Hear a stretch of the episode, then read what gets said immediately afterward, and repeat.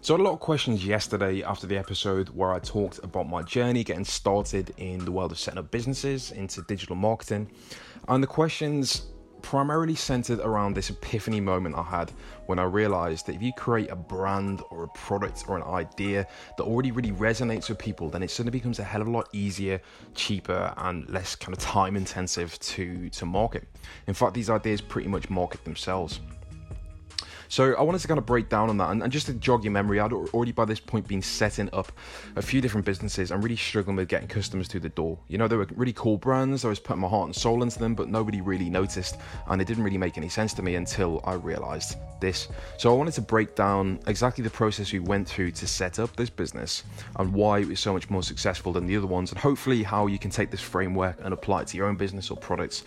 And this is something I'm going to be exploring a lot more in the, the new podcast which I'm working on, which I'm mentioned yesterday as well, called Viral by Design, where we're going to be talking to people who've done similar things and intentionally or unintentionally made things that have gone viral and trying to break down the, the similar uh, the similar elements within that and put together kind of a, a, formula or at least a recipe book that we can pick ingredients from um, to build these viral ideas these exciting ideas engaging ideas that, that are sticky with people and, and really resonate so to, so to take you back to how we started the process, I already had a subscription box business by this point, and this was a, um, a hot sauce subscription box, which is still going to this day. I sold this on to, to a good friend about a year after I set it up. But I'd sat down with a friend, Danny, and we wanted to set up another subscription box. So we started looking at, first of all, how this would work logistically and what we could do logistically to be really smart.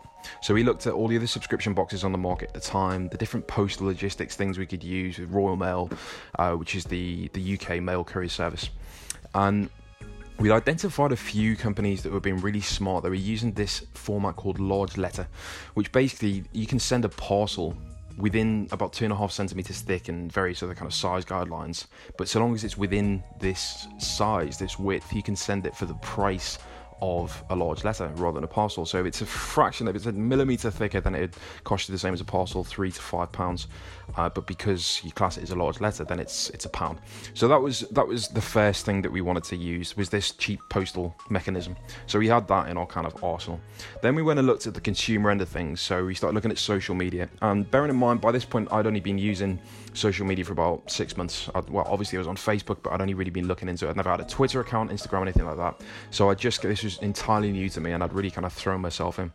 And what I started to notice is that things that people shared, liked, commented on themselves, like real people actually commented on, tend to get more attention by the social media platforms. And this is completely true. So, the way the algorithms work on pretty much all social media platforms and, and probably will do for the rest of time is that stuff that's seen as being more relevant, so it gets more likes, shares, comments, gets more reach. So the so so say we're talking about Facebook, which you were at the time primarily.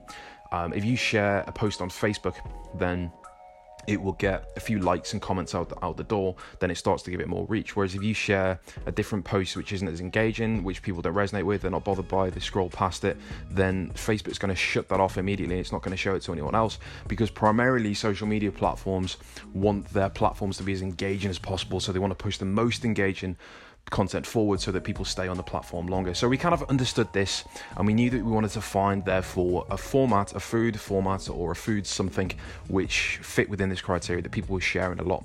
So that ended up being melted cheese, like absolutely head and shoulders above the best. Melted cheese came out every single time on every single platform. It was all over the web. It was the stuff that people really resonated with, stopped people scrolling in their feed, got them to share, like, comment, save, etc. So that was the second part to our arsenal.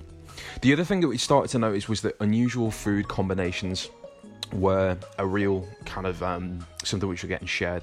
And kind of knowing what I know now of my uh, experience since, this kind of makes sense, you know, because in terms of viral marketing, in terms of Facebook advertising, we use, you know, something called pattern interrupt, which is stuff stuff which basically stops people in their feed, gets them to think, oh, what's that? You know, this is unusual, and therefore it grabs their attention, and they're more likely to slow down, stop, share, comment, etc. So here's our arsenal. We've got our Graze like subscription box format, the uh, the large letter post format box. We've got our melted cheese and we've got our unusual flavor combinations. So this is how the apparently uh, an unusual, like at first sight idea of sending people grilled cheese or cheese toasties to the post made absolute sense. It was kind of a light bulb moment which was formulated out of these these analysis of the market and analysis of what was possible of doing.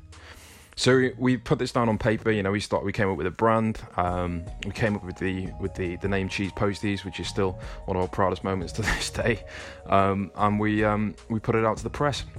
Now it's really worth mentioning at this point. When I say put it out to the press, that may be another thing which maybe daunts you, but it's worth mentioning that at this point, literally all we had was an idea and a name and some photos which we, we mocked up. So I think some photos which we'd taken with a DSLR of a cheese sandwich. That was literally all we had. And we put this idea out, so we, we were planning to do a Kickstarter campaign and before that, we were using um, this platform, which I'm not sure whether there's any use anymore because the algorithms have changed quite a bit. But um, a platform called Thunderclap, uh, which is a pre-launch campaign. Uh, go research that yourself. It's um, it's quite an interesting thing in itself. But um, we were using this thing called Thunderclap, and before we started that, we announced that our Thunderclap campaign would start the next day. And the next day, I woke up and we were in the Independent, a tabloid, a major tabloid newspaper in the UK. And going back to that point, we had nothing but an idea. There was no money spent, no money down whatsoever. This was two guys being sat around a table talking for a month or so, or a few weeks maybe. Um, this was a few photos, a name, and an idea. And we got international press with this. So, as I say, I'm going to be digging down a lot more into this idea and into the other principles which I talked about my journey on this podcast, this which is becoming more of a kind of marketing nuggets stuff that comes out of my head podcast and way to kind of vent ideas and get them down as much as anything for my own sake. Um, and then also on the new podcast, Viral by Design, which is going to be starting in a few weeks slash months. Not got a release date for that yet. This is going to be a really exciting journey. To be honest, it's it's a relatively um, self-centered thing for me to explore um, the idea of virality for my own projects and to talk to some really damn interesting people along the way. And um, it'd be really great if you wanted to share that journey with me, come along for the ride, and hopefully learn something which would be applicable to your business. So um, keep an eye out for that, and um, yeah, keep listening on here for more developments as the as to the journey of how that begins and more nuggets from my journey as a internet marketer. Speak soon.